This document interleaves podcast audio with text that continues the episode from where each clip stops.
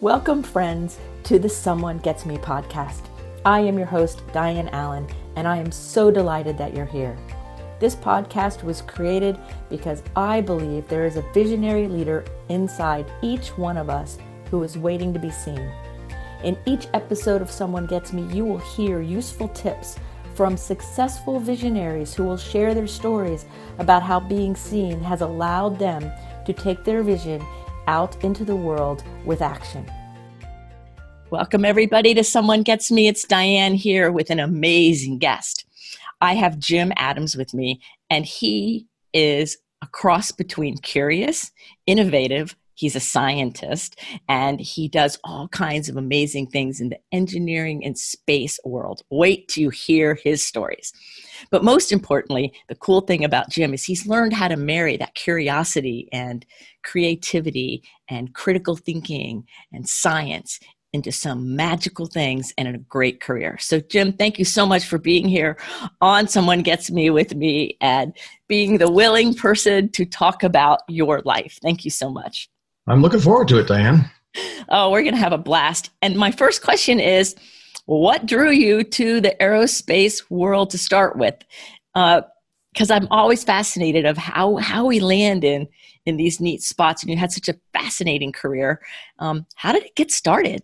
Yeah, so I was born in 1957, which is the same year that Sputnik launched. Mm-hmm. So I consider myself a, a space baby. Mm-hmm. And uh, I grew up in the in the 60s and early 70s, and then I went off to college and I was playing. I was I had a degree in physics. I was working on a degree in physics, and I, I was playing with these things called microchips. And at the time, the the they weren't very functional. They they had uh, you know maybe three or four gates on them, and you could do like add add two ones together to get two and, and that sort of thing. But um, you really really couldn't do too much with them. Um, we controlled a few experiments, uh, and it kind of got me interested. And as I got towards the end of my college degree, I started thinking, well, what am I going to do? You know? I got to figure out the rest of my life here, you know? And, um, and there was this company down the road from where I went to college that was making cash registers. Mm. And I thought to myself, that's what I want to do. I want to take these microchips and put them in cash registers because back then they were those clunky things with the buttons and the numbers would pop up and the drawers would slide out and all that sort of thing. And um, and uh, I thought, wow, you know, this is a vision. This is something that someday cash registers are going to be all electronic. And I want to get in on the ground floor of that. So I went down the road and I applied for a job to work for this cash register company. And, you know, they had the same vision. They knew that they, they saw it coming too. And, you know, that it was a correct vision, wasn't it? I mean, mm-hmm. today you don't even use a cash register. You just tap your credit card on top of a a terminal right. and right. and you're done, right? Um, so the technology really has advanced quite a bit. The one mistake I made was I didn't realize that that this company, while they had the same vision, they were hiring electronic engineers, not physicists. Ooh. So I ended up having to go with my second choice. And my second choice was I had sent an application to the General Electric Company who was building uh, spacecraft, because, mostly because they were around the neighborhood from where I grew up. Mm-hmm. And um, they had um, they put an ad out for a physicist. So I sent my application in, got an interview, got a job offer, and uh, and that was pretty much how I got into aerospace. I got into aerospace building spacecraft for the General Electric company. And then, oh, you know, we can talk about it later, but then along the way, I right. got these invitations to uh, to expand my career and to to go do different really cool things. So, but that's how I got started as a vision that didn't really pan out. Wow, that's amazing. Like you think it's going to go one way, but it really goes over here and it led you to some place that was probably more amazing and beautiful than cash registers in the long run. Well, yeah, you know, I, I am sure the guys that designed those cash registers had fantastic careers, you know, and uh, but I I did learn a valuable lesson, which is, uh, you know, you need to be able to pivot because things aren't always going to go your way, right? So you Right, need to be right. able to adjust and not take it personally and and move on, you know. Oh, absolutely. So when, well, I don't know, this is maybe a little premature, but I just, I have to ask it. Has, during your career and all of your life, have you ever had a hard time with overthinking or like thinking more than you would like to, being like stuck in your head, analysis process, or, or has, have you kind of always been able to flow with your thinking? How, how's that Yeah. been working over So- your lifetime? So that's a really, really good question. And you know, believe it or not, that's the first time in all the interviews I've done that anybody's ever asked me that question. So it's very insightful. And I'll tell you what my response uh, to that is: is that um, when I was uh, at NASA and I was preparing for some management um, classes, I had to take this personality type inventory. It's called the Myers Briggs Personality Type Inventory. It's very it's used extensively. It's been around since like, you know, since World War One or something. I, I don't know, but but uh, it it's uh, and and I took the the exam, Mhm. and then you know the best way to take that is with a facilitator. You you can do it online and you could read the stuff, but it's really really beneficial if you have somebody there to help you interpret the results and um, and the the the fella from training at NASA said, "Hmm, you're going to have a hard time here." and and that's because I was an ENFP, which meant that mostly I went with my gut to make decisions rather than trying to pull in data and do more analysis and, and think things uh, think things through. But you know, I worked with a myriad of amazing people, world class scientists and engineers that did, and um, and you know the melding of a team where you can find creatives and in you know and and thinkers and put them together. Um, you know, you end up landing on Mars or Right, um, right. or exploring Titan. And you know, I mean, it's a it was an amazing amalgamation of personality types that I think um, led to this period of time that we'll talk about, I guess, more Mhm. um, in planetary science, which was really kind of the sweet spot in my career. I'd love to chat more about that. oh, that's amazing. I'm an INFP. Mm. and um and in college i studied more science than anything else. I'm a science geek. I love neuroscience and physics and all of that. Like and so i'm like and i'm really creative and i can be that other part too. And so when you're saying that i'm like of course i understand. Yeah. but i i think it's using our gut though sometimes that um allows us to have an edge so to speak. Because when we're paying Yeah. attention to our gut and we're well educated and we know how to think in whatever the discipline is i think that that's a a really nice combination and then you add in a team that complements it that's perfect so did the guy who told you that you weren't going to make it very good at, at nasa um learn to realize that that wasn't true Uh, well, he didn't actually tell me I wasn't going to make it. He said I was going to have a hard time, Hard and then I yeah. needed to be prepared. Right. And um, and he and I have stayed friends over the years, and we our careers kind of um, uh, paralleled each other right uh, as we moved up, uh, and we would come back together and work on uh, on short projects together and, and that sort of thing. It, it was a great uh, working relationship. I love Uh, it. I love it. So, what was the hardest part of working at NASA Hmm. for you? The most difficult? Yeah, you know, I, I would like to say that the hardest part was the math, you know, making sure that the spacecraft actually got to Mars, you know, because NASA did have a spacecraft that missed Mars because Right. guys didn't convert kilometers to miles or something like that. It was before I was there. Um, I would like to say that uh, because it is complex and it, it Yeah. is an amazing feat of engineering when you can get to Mars or really any other destination in our solar system. But I think the the most difficult part especially at NASA, were, was the interpersonal relationships mm. and, and guiding a team through all of that, especially because most of the really bright engineers and scientists are introverted thinkers, you know, yes.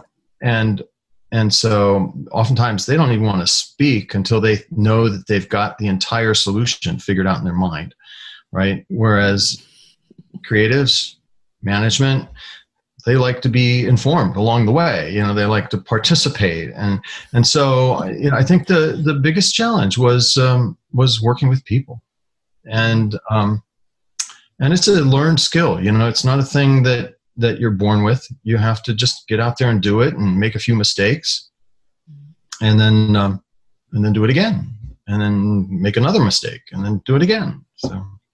Yes, that's so true. Sometimes I think that especially with people well with the atypical brain development of, of, a very smart gifted person the usually the last thing to develop is the interpersonal skills and the human um, communication and contact and things and you add to that being in the science world or the engineering world or where there's a lot of thinking being highly reinforced it would make sense that it would be a little tricky to navigate them so what was one of the fun things you used to do to help engage your people?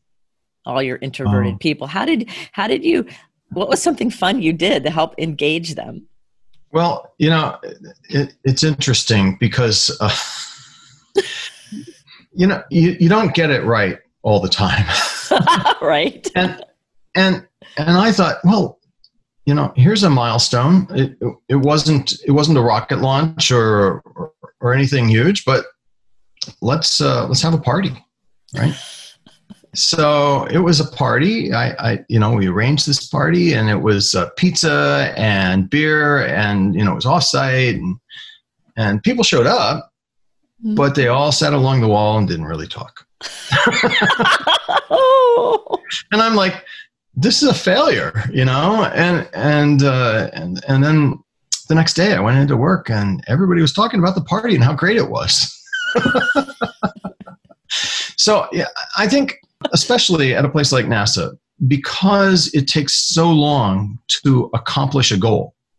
And we can we can talk about that too. Mm-hmm. Um, maintaining a vision over the long haul is really really hard, and so staying focused on the plan ahead and celebrating those mini milestones or small accomplishments. Right, right. Um, is really, really important for helping everybody, not just yourself as a leader, but everybody stay on right. track. Right, because when you got those long range visions, if you're not celebrating the milestones, it's really easy to get lost. Oh yeah. So how did how did how were you able to keep everybody, including yourself, focused? Oh well, you know, um, you, you do. You you say, okay, the next big thing is we're going to build the flight computer you know, and everybody looks forward to building a flight computer. Mm-hmm. And, you know, the thermal guy comes around and he says, how can I help? You know, and you say, well, we need to know about how, you know, how to cool it. And, and that's, so, right. you know, and I'm simplifying things. Right. Of course you are. but, but the, um, but I, you know, I think keeping people informed, especially people at NASA who are very data driven, um, mm uh, I think keeping them informed about the progress along the way is one of the most important ways of keeping everybody on track and focused. Um, there is a tendency for creatives, especially people like me, even mm-hmm. to um, to get distracted and go, oh, "Squirrel." I was just going to ask that. I was going to say, "What about the squirrel?" and and it's true. And so right. one of the things, one of the tools that NASA has uh, developed is early on in your project, in the flight project, you write all the requirements down, mm. and then you develop the discipline of holding yourself to meeting those requirements. Now, I don't do that in my everyday life, but when you're talking about half a billion or a billion dollars on a space mission, it's important to keep the requirements straight so that you know that you're going to accomplish the thing that you were charged to do by management, by Congress, and by the American people. Right. Yeah. So without writing it down, the creatives can go off into some far off land and not really get to their goal. Or they get distracted for a little while anyway. Right, yeah. Right, and then they go, What was I thinking? I got to get back to this. no, we're not going to Venus. We're going to Mars. Right. So. it's still a planet, but just not the right one. Yeah, that's right.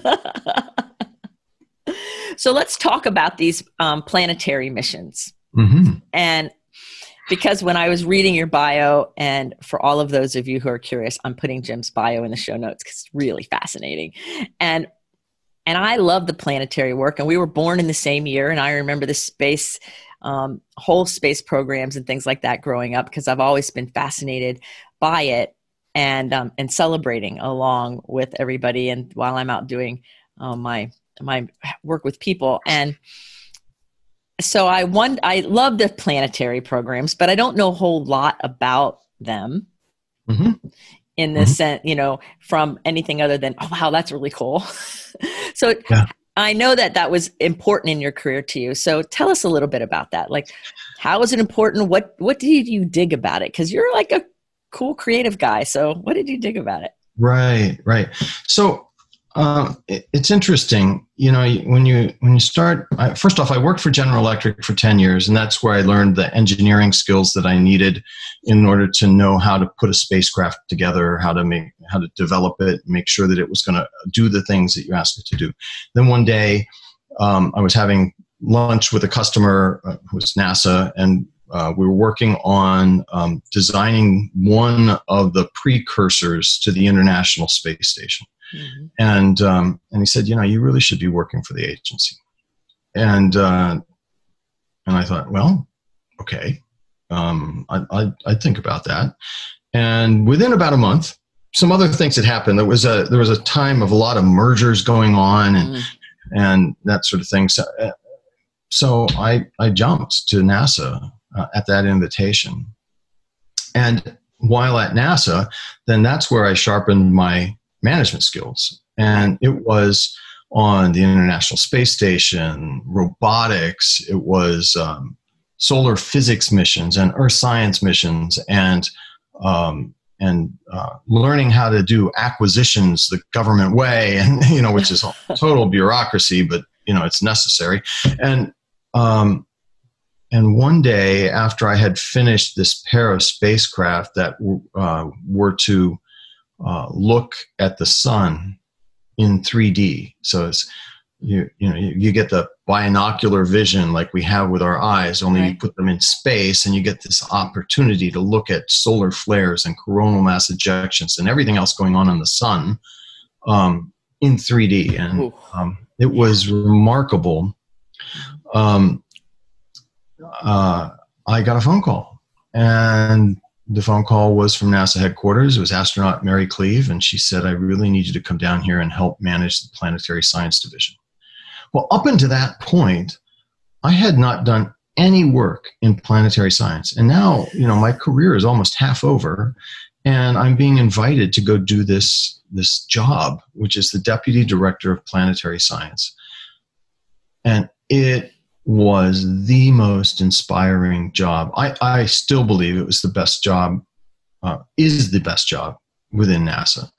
Um, the uh, the missions all report to you. Uh, so there's like programs and projects and field centers, and mm-hmm. I managed a budget of about 1.3 billion dollars a year, and um, it was uh, it was a remarkable thing.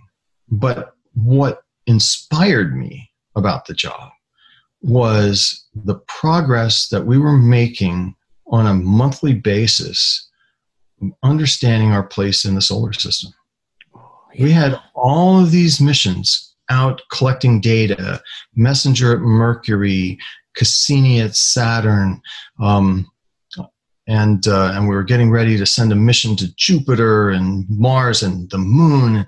And all of them were bringing back these data, this data um, that helped uh, that we were rewriting textbooks in that same time frame and it just was a, was a remarkable time. And it was not uncommon because of the level we were at within NASA right. that some of our weekly findings would end up on the desk of the president of the United States.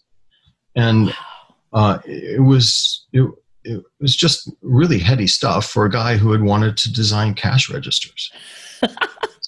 right. And now I have totally forgotten what your question was, but you just got me so revved up about. well, that's what I was asking you about the planetary part yeah. of it and like what because it sounds fascinating and you just made it even more fascinating. Yeah. And you know, let's talk about vision for a minute or two, you know. Sure. NASA NASA has a couple of processes for establishing what they want to achieve in in each of their science areas. Right. And uh, and it involves a worldwide uh, engagement of planetary scientists if you're talking about planetary science or heliophysics or astrophysicists or earth scientists. Um, and and then there's sort of a culling down and you decide what it is that you want to do um, so there are these teams mm-hmm. uh, around the world that have been working to answer some fundamental science questions let's say about pluto right? And um, and and they've been working on it working on it and at at some point they win the lottery. And nasa chooses them through a a process that is as much political as it is scientific, and um, and so they get chosen. So the the team that was working on going to Pluto, the New Horizons team, um, had been working on the concept for going to Pluto for ten years. Wow! Before they got the go ahead to start building the mission, it took them nine years to build the spacecraft and get it launched. It took the spacecraft, which when it was launched was the fastest thing ever to leave the Earth. It took the spacecraft nine years to get to Pluto. Right. And that's when the science starts. So nearly 30 years from the time the mission was conceived to the time the data came back. Mm-hmm. Um, it does. It, it, it's it's it's inspiring to think that a team can be held together for that long, um, working. Uh, and you know, people come and go, people die, and there's new people hired, and that sort of thing. But the, the team stayed together pretty much for 30 years, trying to trying to understand the fundamental um, geography, chemistry, um, geology of um, of Pluto, and and you saw what happened uh, right. back uh, in 2016 or whatever it was that we flew by Pluto. It was it was remarkable. It wasn't anything like what we had expected. Right. Um, and that just in, inspires people to ask more questions and propose more missions and want to know more about what you know our place in the solar system and the universe. Yes. Well, you know, curiosity is, you know, part of our being, I think. Mm, and yeah. and then when you add an excitement like that or a piece of the information, it for most of us it incites, well, what about this? What about that? What about this? Oh yeah. And so how have you um, managed in your own mind, your own being, that cross where there's a curiosity and the, science person and how do you manage that because you have both and a lot of people listening to the show I do have both. And they sometimes struggle with it. I get a lot of questions about um, processing and about overthinking and about procrastination and perfectionism and and the struggle of that dance, right? And yeah, so totally. I know you totally understand what I'm saying. So, uh, how do you manage that in your own life? Like, how do you do that? Yeah, yeah. So it it's a learned skill mm-hmm. to be able to bridge between the the two different personality traits, if you will. Right. Uh, and and I I have tricks, you know, mm-hmm. that I use. Um, one is, you know, uh, this is a pretty simple thing actually, but uh, you're sitting in a meeting. It's a government meeting. It's boring right? Right. But, but you're expected to participate, right? And and my mind is off thinking about, you know, uh, gee, I wonder what the temperature is on the surface of Mars right now, or you know, and and uh, uh, uh, much more interesting things than worrying about uh, budgets and schedules and that the like. So, um, so I would take notes, mm-hmm. and I wasn't very good at it, but it was enough to keep me focused. And when my mind would wander, I had, uh, and you can find them still today in my notes, these little boxes that I would draw in the upper right hand corner of my notepad that I called a parking lot. And it was a place I could put a thought. I may never come back to it, but I wrote it down, and that allowed me to to focus back on the uh, on what the speaker was saying or what I was expected to uh, uh, contribute um, to the meeting. So I have a, a number of little mm, uh, tricks like that. Mm-hmm. Um, staying focused on the requirements, uh, we mentioned that already. Right. Um, you know, there's a time and a place for vision, and then there's a, there's a time and a place for for you know getting down and dirty and pulling out the soldering iron and and building up the electronics and bolting it to the structure and running the tests and you know all stuff that um, most scientists would much rather not bother with but is necessary. So um, so so understanding where i am in the cycle of a project is really really important. Yeah. In fact um, one of uh, an advisor of mine um, showed me something that she referred to as the Chinese water cycle model. And um, I, I, don't think I could do it justice now, but it's a circle and it's got like eight different bubbles in the circle. And it starts out with visioning and then it goes to definition and then it goes to execution and operations and ending you know? Mm-hmm. and understanding where you are in the cycle of things and you know if the water cycle the chinese water cycle doesn't doesn't work for you you find a different cycle right? But understanding where you are does help you stay focused and endure the fact that your inquisitive mind is constantly working even in times when it needs to stay extremely focused.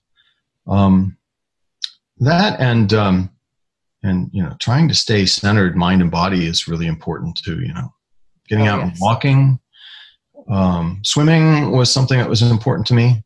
Um, just uh, just uh, yeah just a few tricks like that to to be a well-rounded individual and somebody who could be listening paying attention uh, to the rest of his team members. Right. Because sometimes if we're not well grounded right? And we're not having some kind of flow in our own lives. It's really tricky to manage, lead, or even be successful in our own vision. We'll get stuck in mm-hmm. places, and we some people may not even know they're stuck for a while. So, how do you help people get unstuck when you are working with them? Uh, well, you're not allowed to slap them anymore. Okay, well, we can't slap them upside the head. you know, uh, so I, most people don't come to work um, to try and do nothing, especially people at NASA. You know, right. It's a privilege to work at a space agency and and to to put your baby on top of a rocket and and let her rip, you know. Right. And and um, uh, so most people don't want to be stuck. Right. Right. And so I have found just being honest with them and saying, you know, you're down in the weeds you, you know in this moment you really need to be thinking you know big picture. And uh, and and so let's let's take a moment and figure out what the big picture is. Sometimes it's the whole team that's down in the weeds and they're worried about where they're going to get the parts and can they get a thermal vacuum chamber on time and that sort of thing.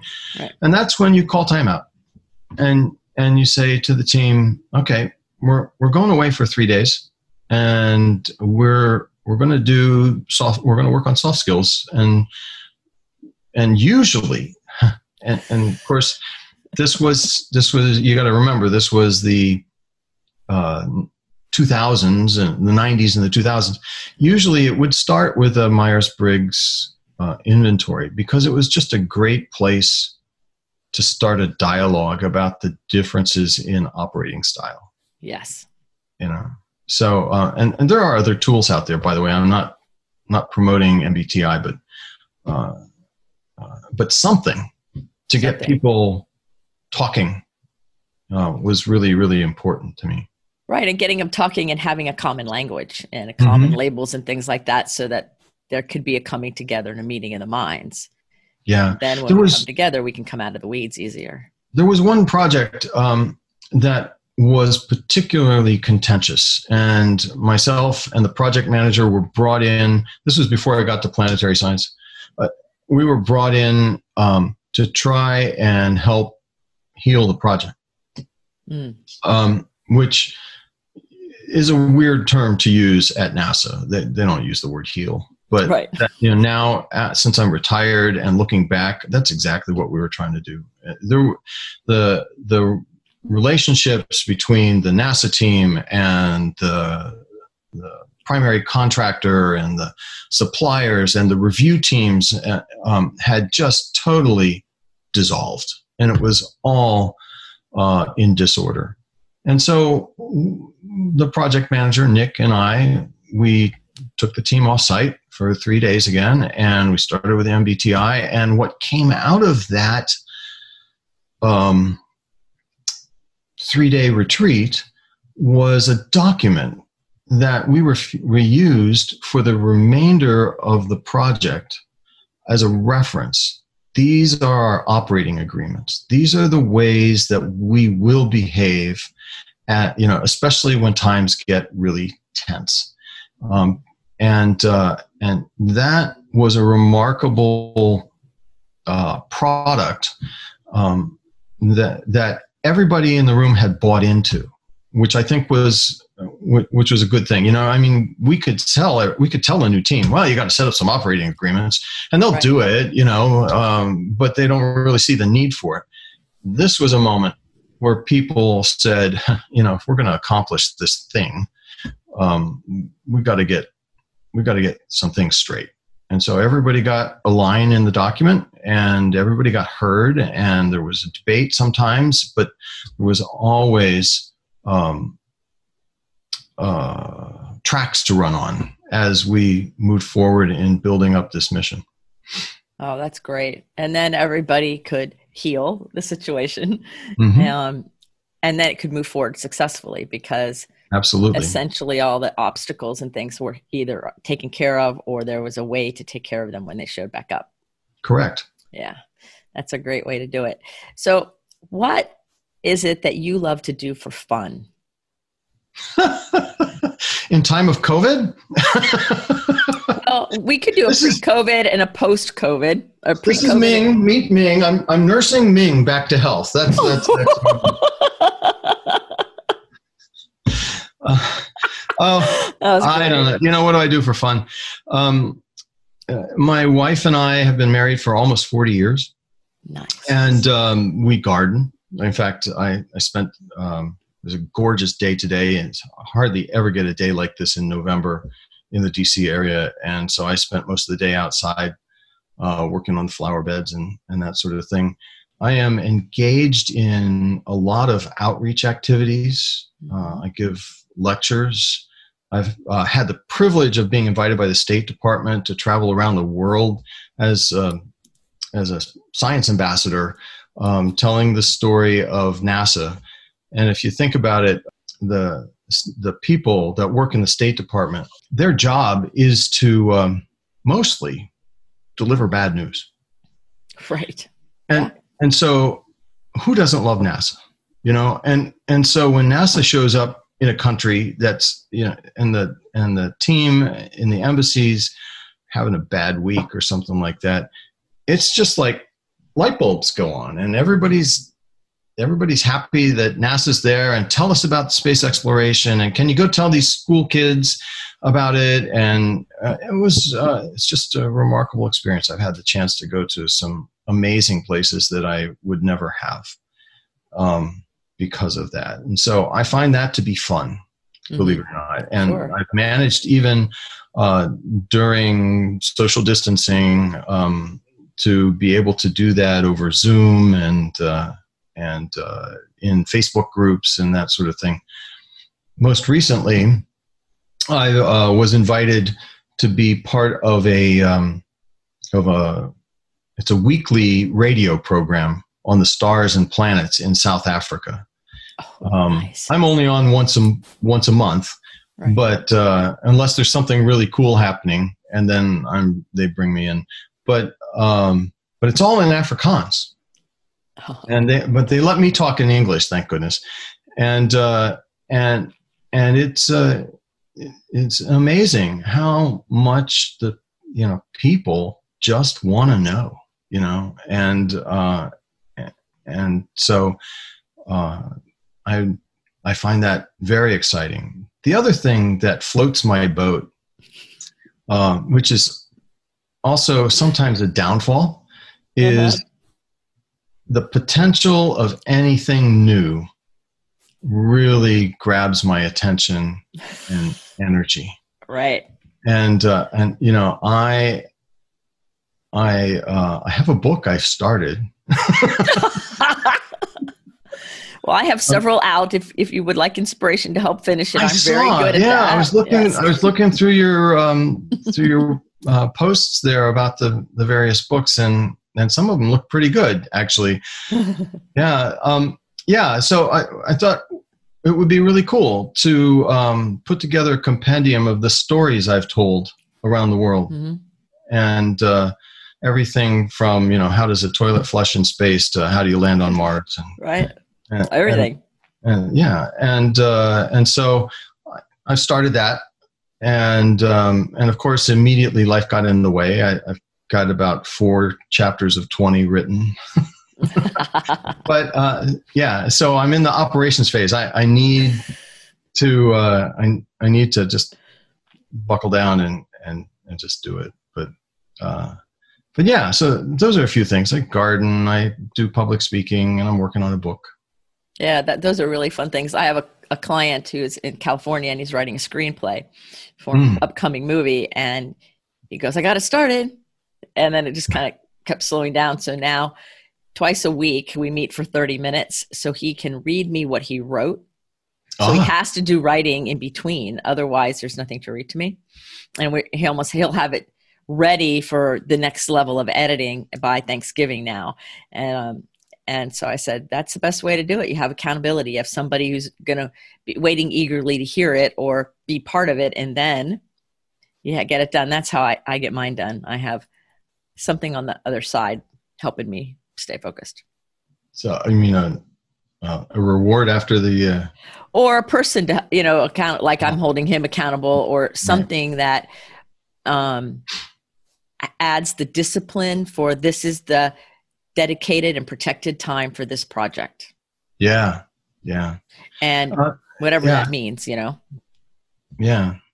Um, the other, you know, like I said, the, the other thing that really floats my boat is anything new. So you can imagine there's a number of tech startups that uh, would call and say, Jim, would you ser- serve on our advisory board? Well, tell me about your right you know we're making these high altitude airships and or we're designing software for nurses or we're vr i mean and it's just it it all just like makes my brain catch on fire you know i just love that sort of thing. And uh, and so i'm i'm learning that i have to be able to throttle back my involvement and just just be an advisor rather than a participant. But um, but yeah, so I have a number of those, and I had a couple of really cool contracts.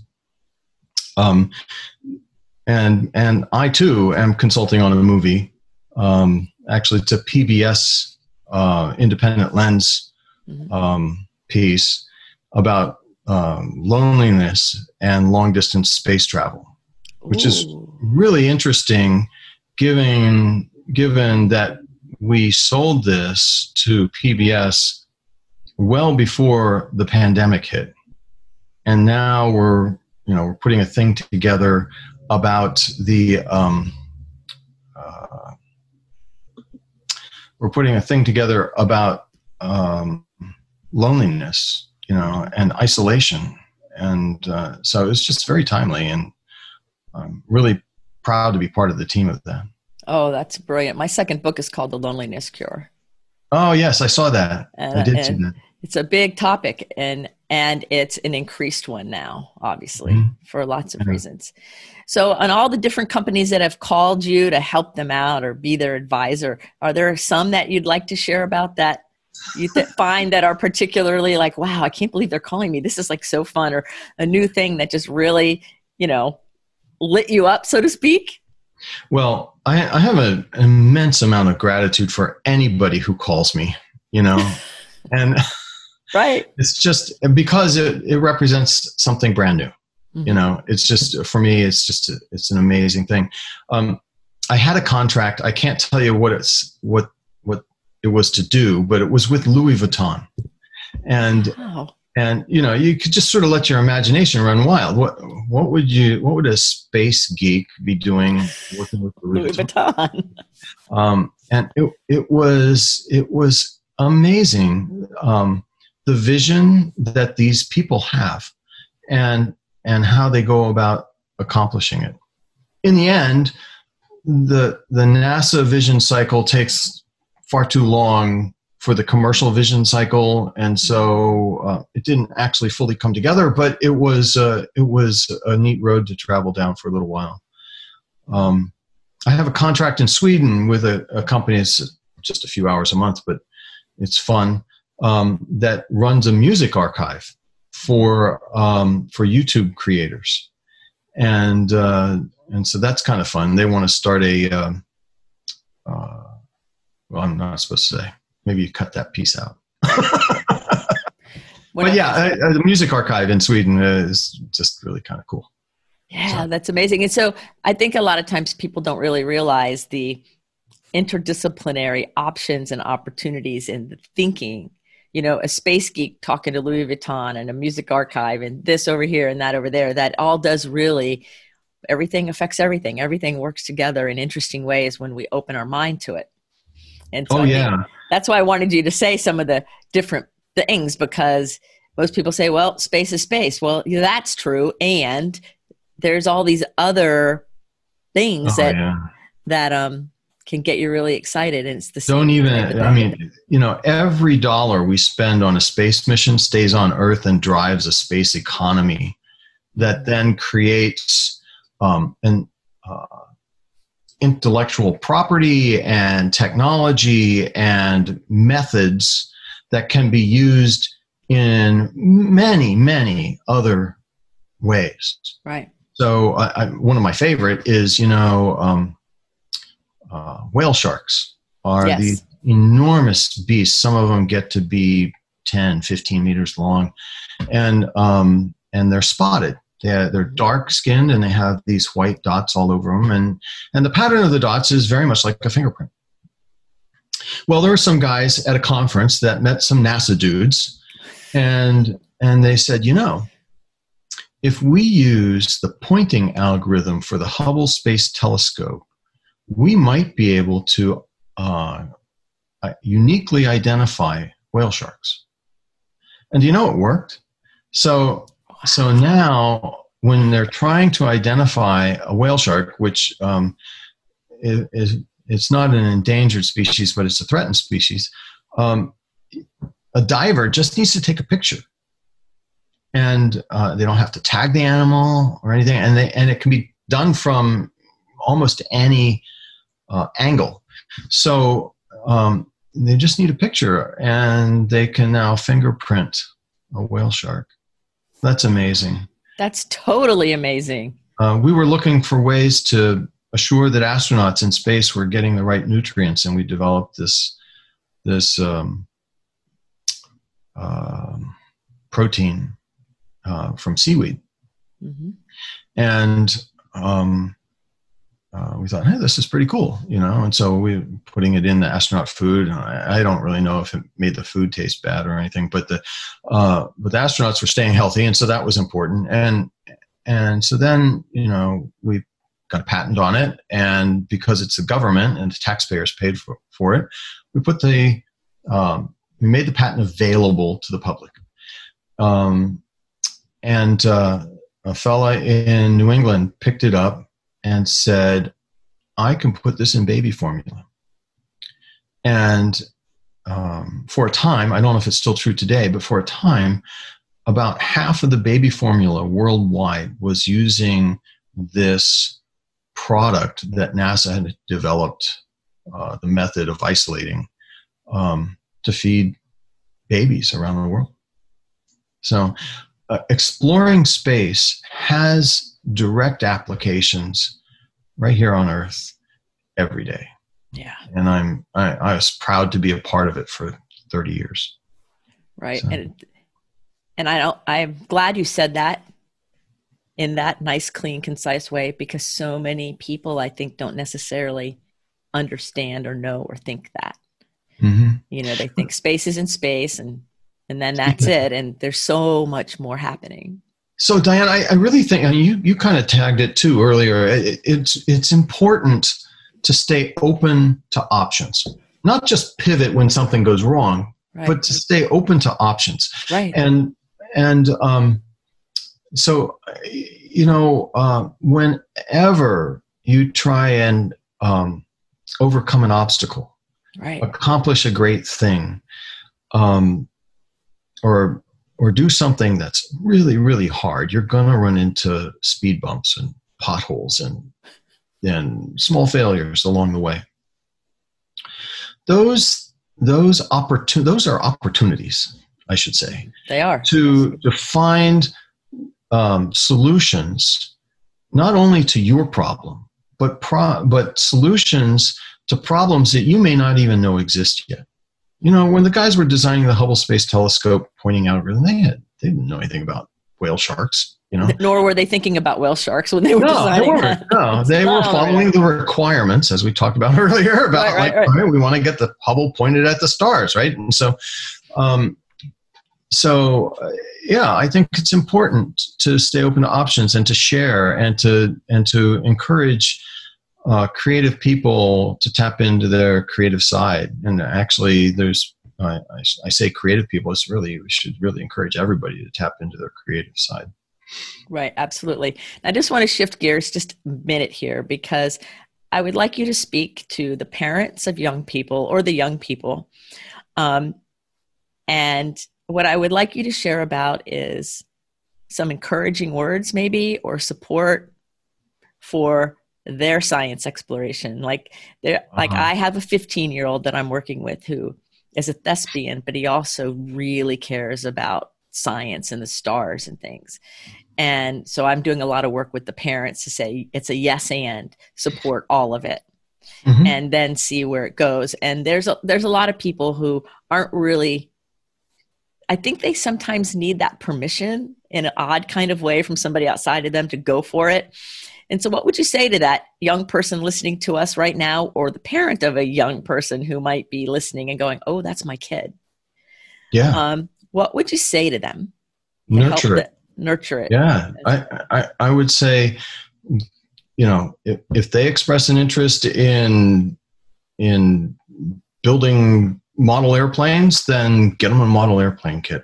If they're interested in flying kites, then go fly a kite. You know, I, I think it's important to find ways to nurture an interest um, and and not become so narrowly focused that you know when you're in elementary school you're defining the rest of your life by saying well i'm going to be this. I'm going to be clerk at the local grocery store. I, you know right. probably not you know?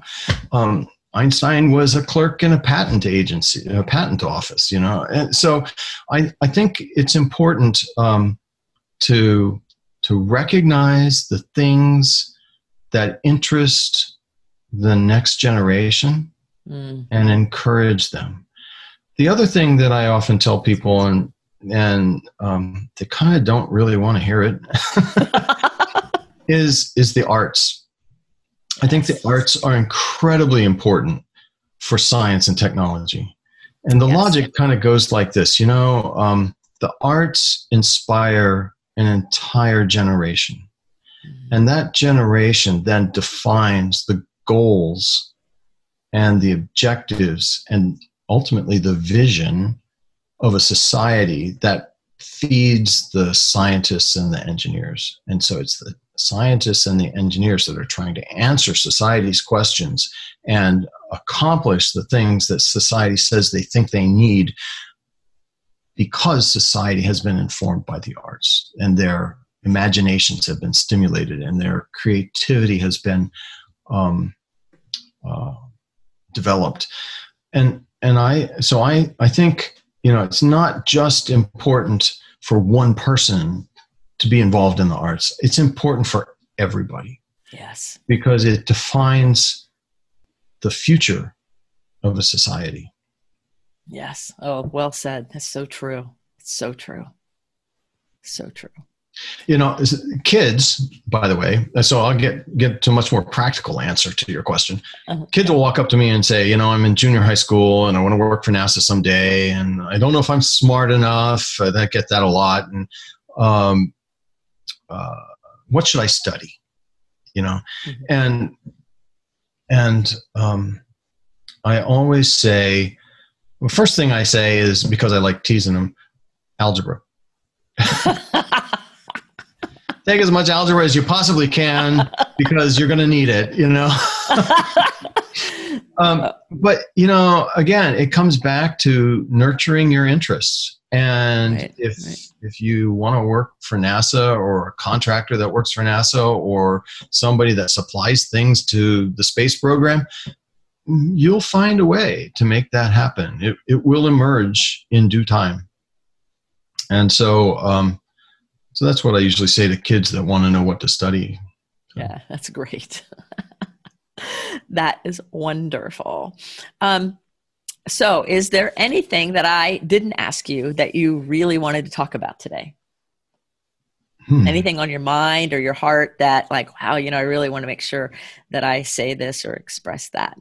I have a couple questions, but first I want to cover that. Yeah, you know, Diane, uh, you've been such a great host. You you stimulate my own thinking. Um, there's not really uh, anything that absolutely comes to mind. I, I would say, as I neared the end of my career, I, you know, I went to planetary science, mm-hmm. and then I got another phone call. Right, so I was invited to go work for NASA. Then I got this phone call I said, come do planetary science. And then I got this other phone call from the deputy administrator of the agency that said, you know, we really need you upstairs. Um, and it wasn't because I was smart. I think it was because I was creative, you know, and, um, and I was the deputy chief technology officer for the agency. And, um, it was, it was a cool job and it was a necessary job. And I got to hobnob with some extremely high ranking people in the US government and around the world. Um, and I used it as a platform uh, to launch what I do after I uh, retired. But, um, but to be honest, I missed the science. It, it took me about two months to realize that, that this kind of wasn't a fit for me. You know, it, it was, uh, it was, um, it was a thing that was necessary and as a good civil servant i went off and i, I started working on it you know and and again there was a there was a problem and there was some healing that was needed um, so i guess i guess what i'm really saying is that the sweet spot in my career and and in other people's careers too as i talk to them once they've retired oftentimes the sweet spot of your career is not the last job that you had but it's the second to last job. And um, and and so you know, when you talk to me about um, about working at NASA, I immediately go to planetary science. But you know, I did other things too. You know, right? I, I was the deputy chief technology officer for the agency, and I was the uh, I was acquisition manager for a variety of different things. Uh, you know, it's just um, uh, it was one of these uh, these moments that was kind of defining and you know i had to say yes to um, it's easy to think oh i'm not smart enough i can't do this I, you know I, i'd never worked in planetary science before I, you know gee 1.3 billion dollars that's a lot of money you know right, it, right. Uh, it uh, but you know will you be successful at it yeah you know i mean people believe that I would be successful. So why shouldn't I believe that I would be successful? And um, and so uh, so now I'm waxing, but but the point is, I had an amazing career basically by staying open open to options mm. and paying attention to what was going on around me. Yes, I'm glad you, you said it about paying attention because just the other day I, I, do a Facebook Live every morning, and I one of the things I said was play heads up ball. You have to we have to pay attention to what's happening around us because in that are all of our opportunities and and and things. And so I'm glad you said that because it's true. We have to be open and pay attention, like because you never know. You never know. Yeah, yeah. You know, and you are smart enough. I always tell people if you're asking a question like that, the answer is yes. Yeah. Because if, well, if people you know, who aren't smart enough won't aren't asking the question, it's not it's not a or, concern to them. But we also have this um, society that starts to self judge. Way too early yeah. in in a mm. person's lifetime. Oh yeah. And and you know I don't know where that comes from, but it's possible. I mean, I'm not the brightest guy in the world. And I'm well spoken, but I'm not I'm not amazingly bright. And um, uh, and I was able to rise to be the highest ranking technologist in the agency. You know, so it uh, it it's just um, you know staying open to opportunities, being will, willing to pivot to create your own vision and moving forward, and and maybe not hanging on so tightly to the absolute goal that you set for yourself, but being willing to be open to changes. Yes, that's that's brilliant. So I have two more questions. One is, what is the most memorable food you've ever eaten all your travels and everything? What's got the the most memorable? Mm. Mm. Most memorable food I've ever eaten has to be malva pudding in South Africa and it's a it's a bread pudding served with a um, kind of a vanilla sauce. It's, it's dessert, mm-hmm. you know, basically. But it's a bread pudding in in South Africa. I just love it. I I would gain thirty pounds every time. we know. not really, but I but I, you know is it it's a it's a, um, wonderful taste. Ooh, sounds delicious. Yeah. So, my very last question is if we were going to have a billboard that the whole world was going to see, and it's going to have your message on it for everyone to see, what would you put on that billboard? Keep going. Keep going. That's a good one. Right? Keep yeah. going. Stay open. Let's go. Right? Yeah. Well, I want to thank you for being on the show. What a fun conversation. I could talk to you forever and ever. I have so many questions um, because I think that the combination of creativity and science and innovation is so important to be honored and and appreciated instead mm-hmm. of things being just so one-sided and i really appreciate you taking the time out of your life to entertain my questions and be part of my show and and i know that everyone's going to be very excited to hear your words and your wisdom so thank you so much and thank you for having me it was a privilege to be here uh, thank you. Well, everybody, if you've really loved everything that Jim's saying half as much as me, check out his bio and his information in the show notes and let him know you heard him here. Someone gets me. And remember, all of you, keep your face to the sun so the shadow falls behind you because you're a rock star and you're here on purpose with a purpose. So let's all go out there and live our best life with an open mind and an open heart. Till the next episode of Someone Gets Me, be well.